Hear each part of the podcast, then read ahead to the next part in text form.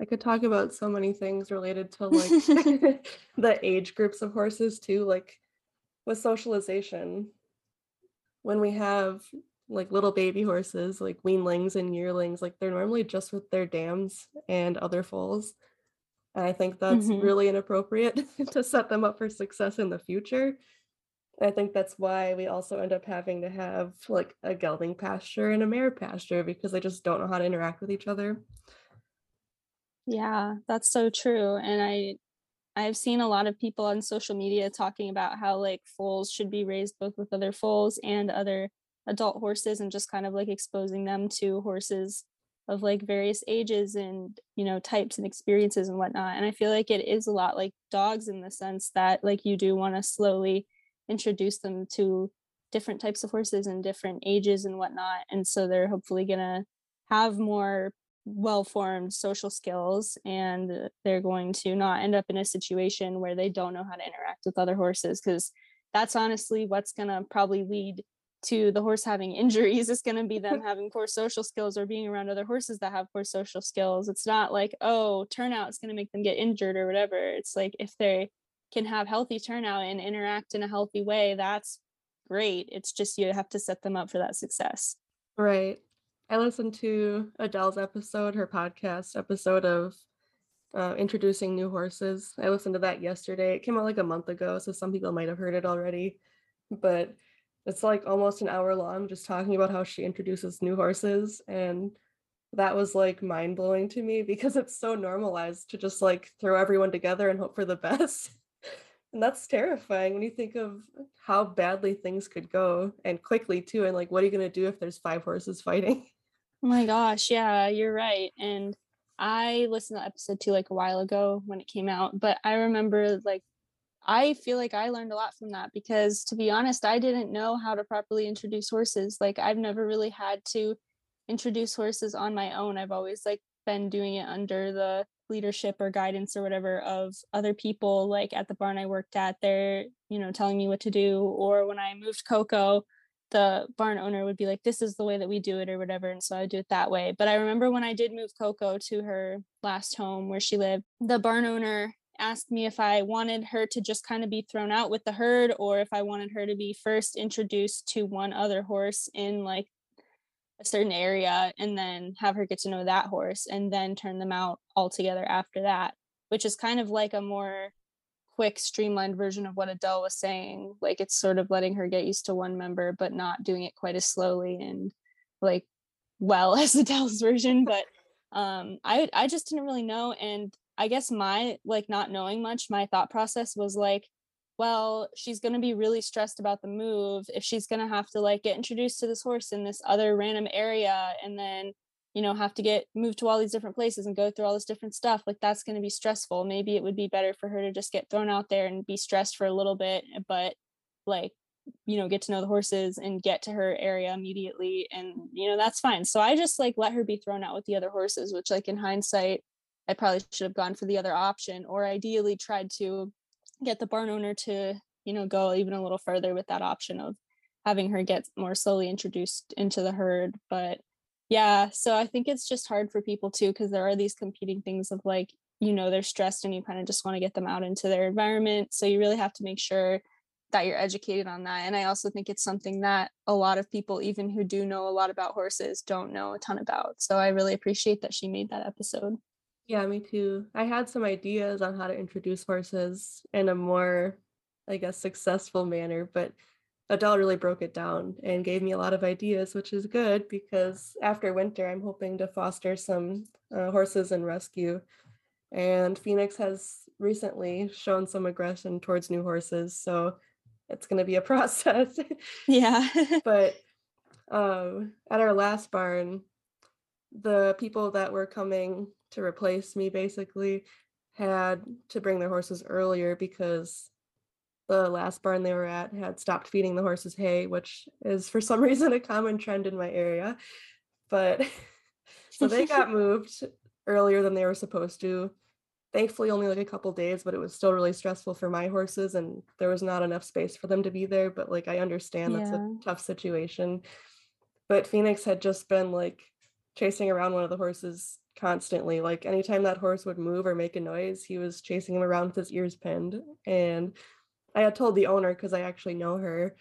And she was like, Oh, it's okay. He just likes him. And I was like, No, no, he hates oh my him." goodness. but yeah, so that happened. And now I'm, I know I have to be more cautious, but I didn't really have much control over that situation. So I just did what I could, which wasn't very much. But yeah.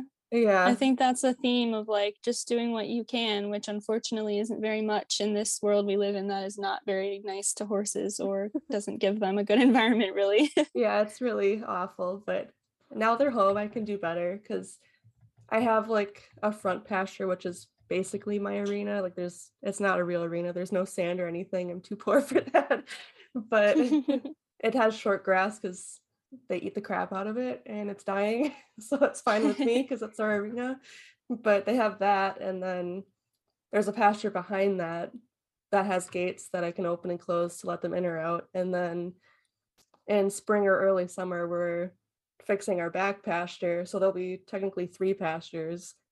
So then I should be able to more successfully introduce new horses without that much conflict. nice. Yeah, that's really good to have different areas and different pastures. And yeah, that sounds pretty good. I I am very confident that you'll do a good job with it. I feel like you are the person who will definitely like make sure you know exactly what to do and take it really slow. So I think you'll do great. Thank you. I think my Yeah. introducing my awful dogs helped me learn stuff too. yeah, I bet. so we've kind of already covered like there's no overall dominance hierarchy that everybody follows but there may well not maybe there are like one-on-one relationships that might show some elements of quote unquote dominance but are much more fluid and individual. So i guess another thing is like what about humans? Do horses see humans as like a part of like the same type of interaction? Like do horses still want to have that one-on-one like quote unquote dominance with us because i feel like something that i've heard people say even if dominance theory isn't true is like dominance could still be a thing on the individual level of with humans and horses and so i think that could be an interesting thing to talk about is like do even even disregarding dominance theory do horses still kind of want to like be the leader over us or whatever I don't really think so, but I guess it depends again on what your idea of dominance really is. Because, like, I obviously give my horses a say. I like empowering them. They have a choice in what we do 99% of the time, unless it's like medical or something. But I wouldn't necessarily say that they're like trying to overpower me or something to do something they want. I mean, in a positive reinforcement training setting, there's gain for everybody. Like, no one's really losing at all, most of the time, at least, if you're doing it right. So, I don't really think it's necessarily like a leadership based idea. I think everyone's mostly just happy. Yeah, yeah, I totally agree. I think even in the one-on-one relationships, I'm hesitant to like want to use leadership even between horses because it is much more so. I don't even know. I guess you could go with confidence levels, although, like we said, that's more vague, or just kind of how that specific situation is expressing itself with the horses and what they know and their experiences and how they act in that one situation isn't necessarily how they'd act in another situation. And I don't think they have the concept of like, I'm being the leader of this horse. They just have the concept of like, I'm doing what I think I should be doing to get, you know, the best outcome for me and, you know, according to my reinforcement history, whatnot. So I think it's, I see it the same way with humans, as in like, horses aren't acting a certain way either because they're they have some like preconceived idea that they want to be our leader or because they think we're their leader but instead just because this is the way that they've been reinforced to act this way or they don't know how to act and so they're in a situation where they just don't really know what to do and so they're kind of reacting in a way that might be based more on like fear or something if they don't know what they're supposed to be doing and they feel threatened so um yeah i definitely don't think horses are coming with this idea of like i want to be the leader because i don't think that they have that mental capacity to be you know having like a, a goal to be the leader of somebody or other. They're just kind of acting in the way that they've been reinforced to. I mean there certainly can be horses that are you know quote unquote hard to control or whatever if they're if they haven't had the reinforcement history to react well to the ways that you're trying to you know quote unquote control them which control should never be the goal but in certain like traditional relationships it definitely is.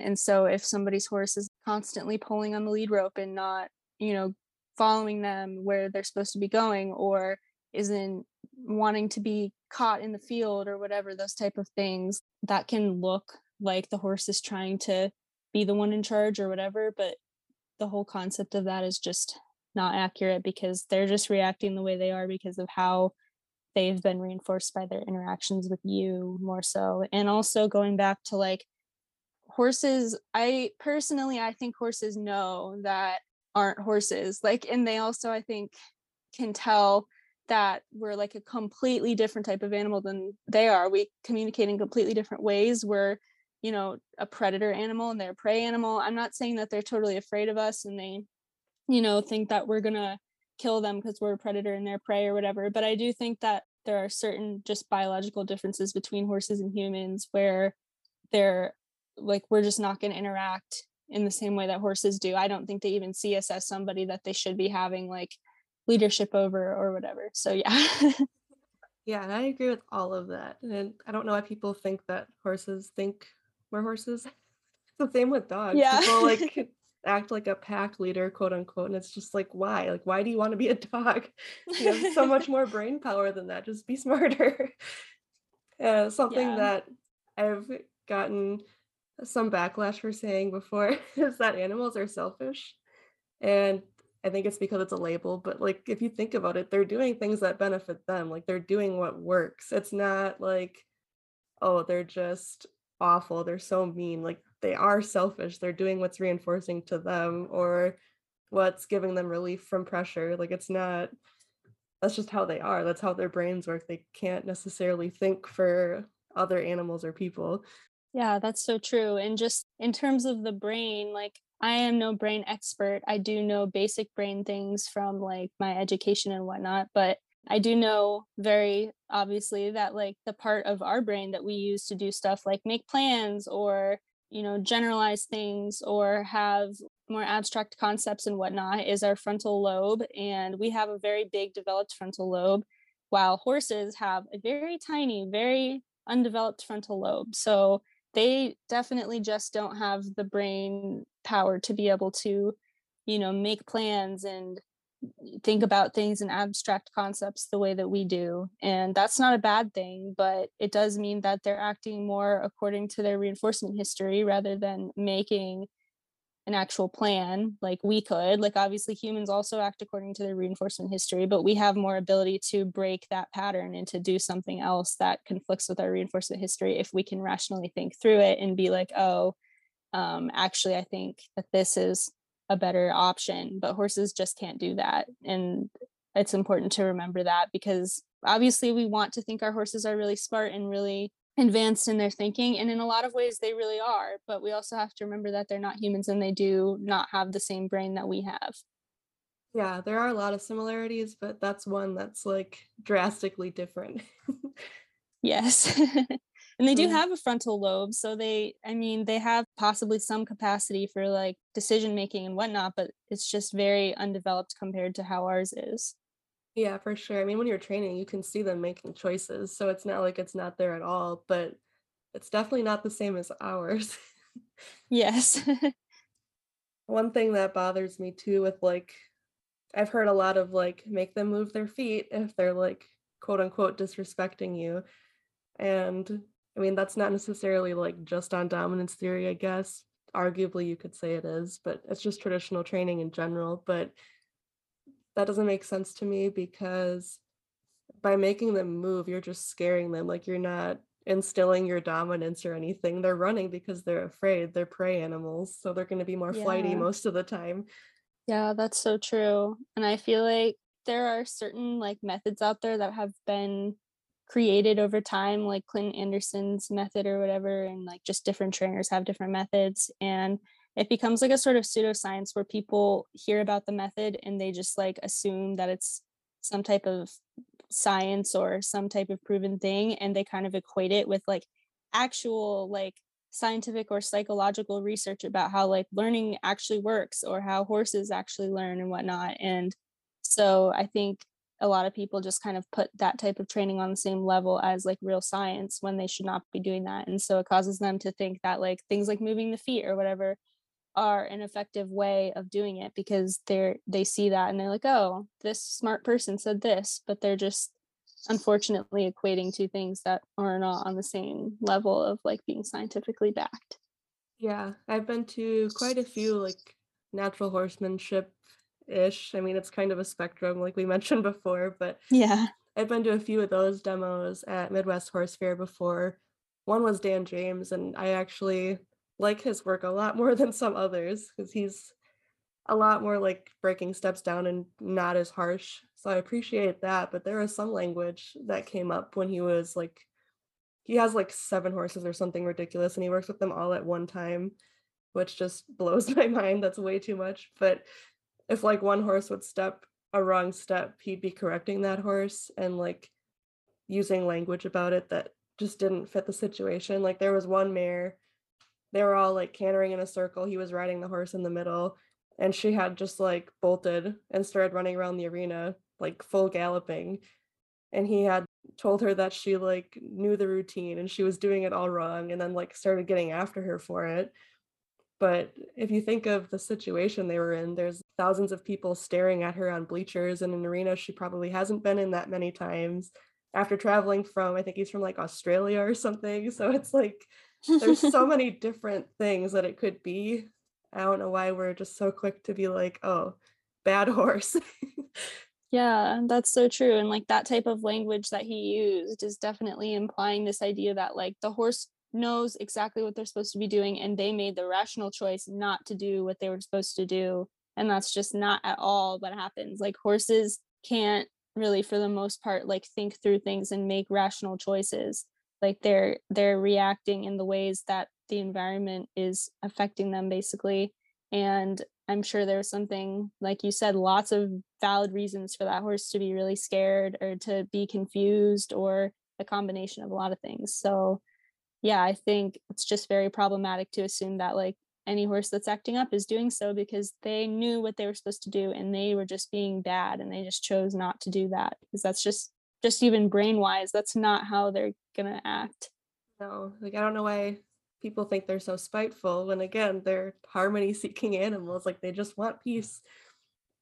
Yeah, exactly. And to be honest, if they were spiteful, I would not blame them because the way we treat them, man, like because I know Yeah. there is there is some research out there that shows that horses do remember certain like they they can remember past history with a person and they can even remember like facial expressions of a person. Um so if they see a person who has a negative facial facial expression like looking angry or something and then that person comes to them another time like you know later that day or after being separated for a few minutes and then coming back together they remember that that person had been in a bad mood or whatever and they will kind of react differently to that person based on that and i think that's really interesting and there's definitely a study about that that i think i've talked about before but i can't remember exactly what it is but i can find it and link it but they do have this sense of like being able to understand human emotions that might they might have just learned that from their own self-interest of you know when people are angry bad things happen so they have to start to kind of pick up on those signals but i think it's easy to kind of equate that with spite of like oh this horse you know i was a little bit rude or whatever and now they're holding spite out on me or whatever and i just think that that's like that's not what it is it's like the horse is learning that when humans have a certain expression or act in a certain way, it leads to certain consequences for the horse. And unfortunately, we do take out a lot on the horse. So that totally makes sense that they might adapt to recognize those things for their own safety and whatnot. So I think also like looking at how we're treating the horse, if they are acting negatively toward us, we probably deserve it because they don't have the ability to just be like, oh, like they don't have the brain power to just be like, oh, I don't like this person for this stupid reason. So I'm going to be mean to them. They're just reacting to the history they have with you. So if they're treating you poorly, they're probably either like in pain for a reason unrelated to you, or they're afraid, or they just have a very negative history with you and they don't like what you're to ask them to do. Horses must be so confused because I think I look angry all the time. but it's okay because they still like me and, and engage with me. well, hopefully, like hopefully they can read it a little bit better, like maybe by body language or something else. I don't know. I mean, I I feel like I look angry too. Like when I look at training videos, I'm like, I just looked so angry. But I don't think the horses are necessarily noticing that, or at least maybe they they know that they have a very positive history with us of like we're not gonna like treat them poorly or hit them or whatever. So they don't have to be afraid. They recognize that that's my neutral. yeah, hopefully. In another Adele episode, the one with Jim Masterson, he was talking about adaptability too. So I think it's cool that it got brought up here right now because he said Mhm. something to the effect of like horses survive because of their adaptability. Like they're always adapting to their environment so they can survive. Like it's not a spite, like we said, or like just being naughty. Like they're just surviving. That's all they're trying to do. Yeah, exactly. And I mean, they just want to be in a situation that's going to have a good outcome for them. So they want to do what you're asking because, you know, what you're asking them to do, typically if they do that there's going to be a good outcome. So if they're not doing it and they they know that they're not doing it, it's because there's some other reason why, like they're in pain or they're very afraid or they just are confused and don't actually know what you're asking, things like that. So I think like horses are not out to get you or to not listen to you. If anything, they want to listen to you because of the reinforcement you're giving them, whether that's, you know, negative reinforcement releasing pressure or positive reinforcement giving them a reward. They want whatever that outcome is. So they're going to try to listen to you. But if they don't, then there's something else going on. Yeah, and there's so many factors to look into too, which can be Oh, hard yes. for us. I think that's part of why we do rely on dominance theory because it appears more simple and it appears more ethical sometimes to some people and it's more effective supposedly. like there's just all these things that benefit the human but aren't necessarily true or I mean making a good relationship with the horse obviously. Yeah, that's very, very true. And I think if people just, you know, it always comes back to if you just understand body language and you just listen to the horse, that's going to help you out a lot with understanding, you know, at least some insight into what's going on. There's so much to look into. Like, I'm not saying you can just look at the body language and suddenly everything's clear, but I think that helps out a lot. And it's just like, especially people who practice natural horsemanship and believe in dominance theory and whatnot, I find that a lot of those people tend to have a very inaccurate idea of, you know, what body language is, or they think that like they can communicate with the horse using the horse's body language like themselves and those type of things. And it's just like, I mean, maybe your training method could be effective, like negative reinforcement could be effective, but when you're like kind of confusing it with all of these weird, like fake scientific things that just don't work, that's it's just going to become a lot less effective, anyways. Right. Yeah, the misconceptions and myths around body language are a real problem in the horse world. I think that's probably one of the biggest issues because even if you're using traditional training or natural horsemanship and you're listening to the body language, they're going to be more successful and the horse is going to be less stressed. So it's just better for everyone. Yeah. And a lot of people think they might be like with the licking and chewing, for example, when they see the licking and chewing. We've talked about licking and chewing so much, but they see that and they're like, oh, the horse is learning, the horse is listening, or whatever. But it's like, no, if you actually understand the, you know, science and the way that this horse is like you know physiologically made up you're going to learn that actually that's when the sympathetic nervous system is going down back to the relaxation of the parasympathetic nervous system and that's going to cause saliva output because of the body relaxing and then just kind of the natural process is like picking back up and whatnot.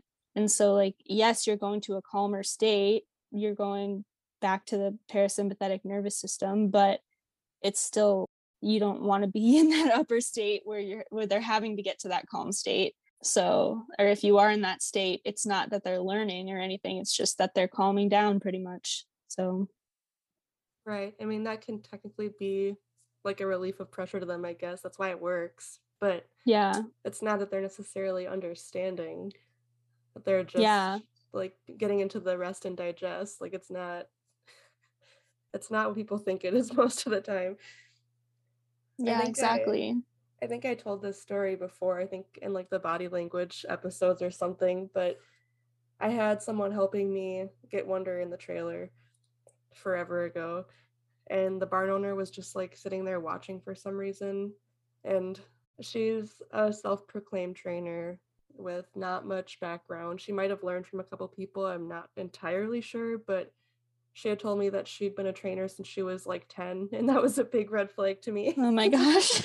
uh, but the other person who was helping me get him in is relatively knowledgeable. She uses negative reinforcement, but she also does positive reinforcement, which is cool because I don't know anyone else here nearby that does, but she has a better understanding of body language and what the horse is actually trying to communicate. So she was doing a good job, but she was trying to lunge wonder and have the trailer be like the safe space, which is a really common idea that people use.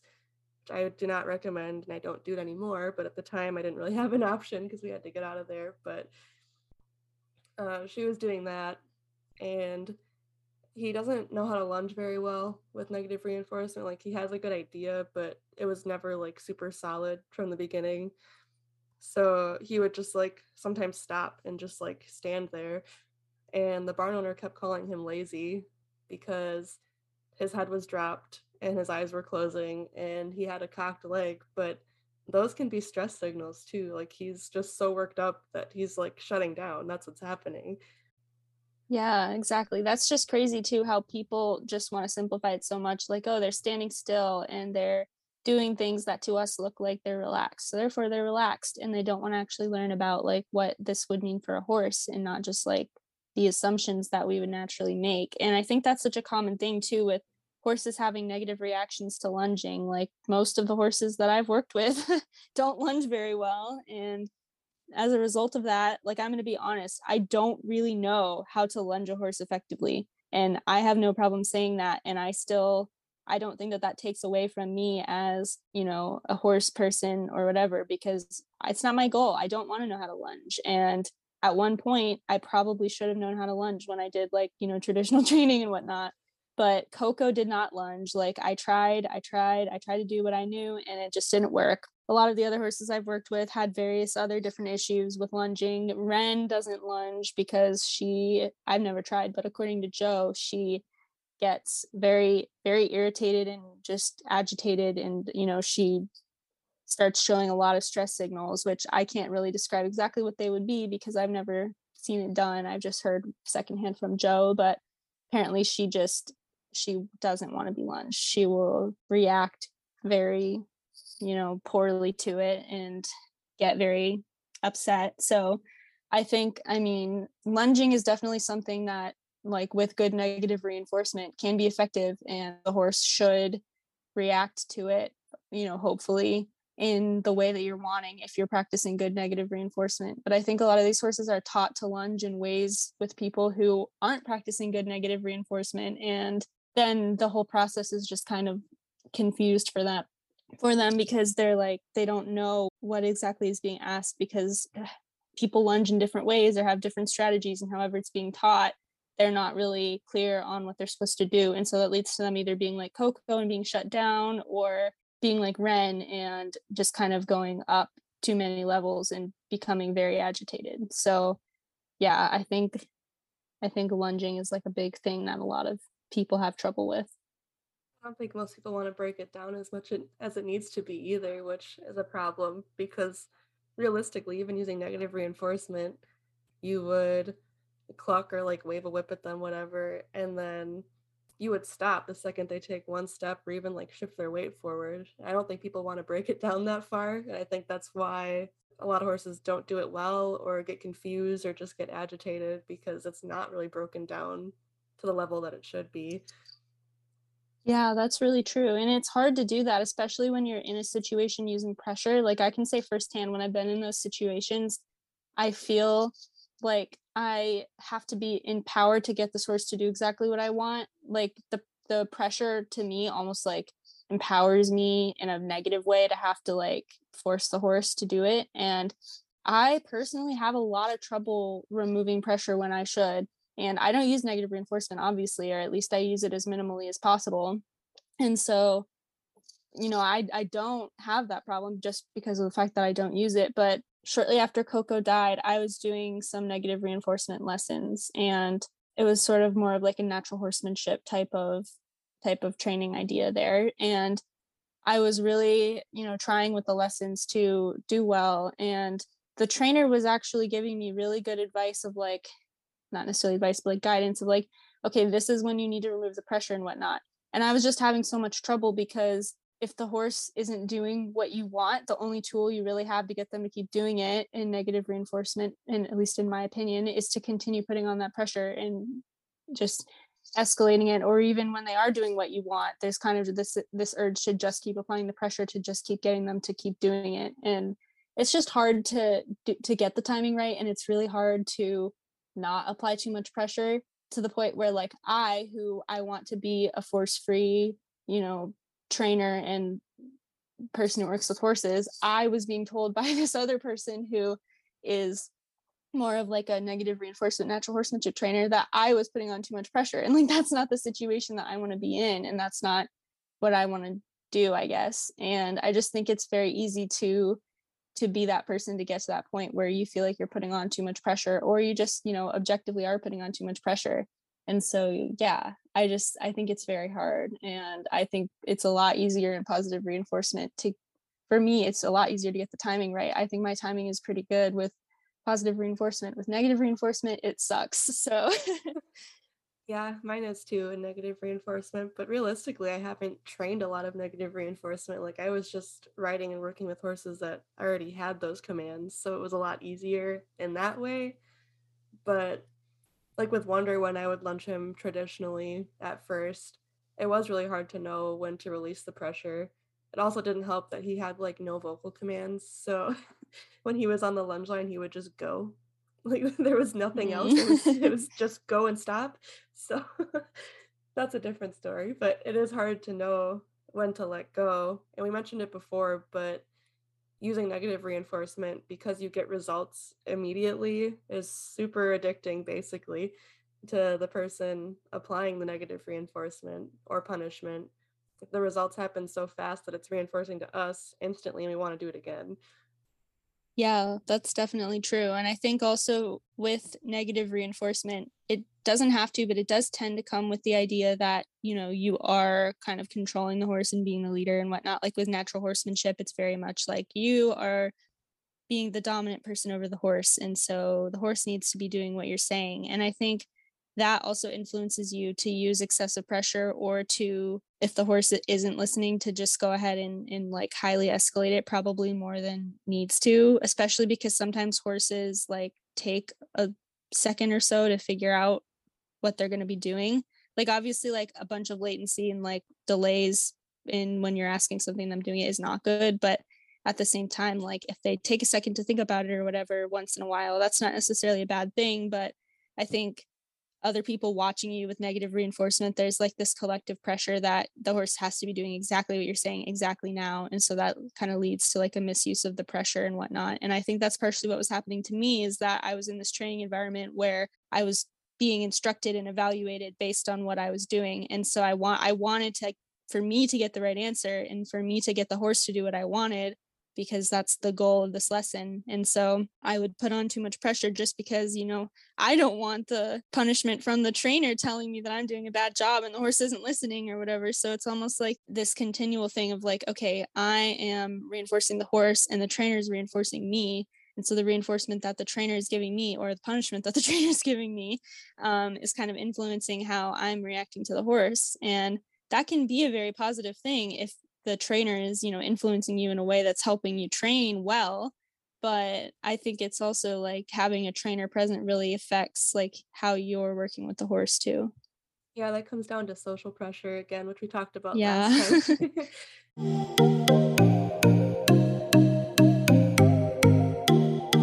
I hope you enjoyed this episode of Click Treat Repeat. Feel free to check us out on Instagram at Click Treat Repeat Pod. You can find Jen at Genuine Equine and myself at bonafide.bt. We upload new episodes every other Monday and hope to see you then. Happy training!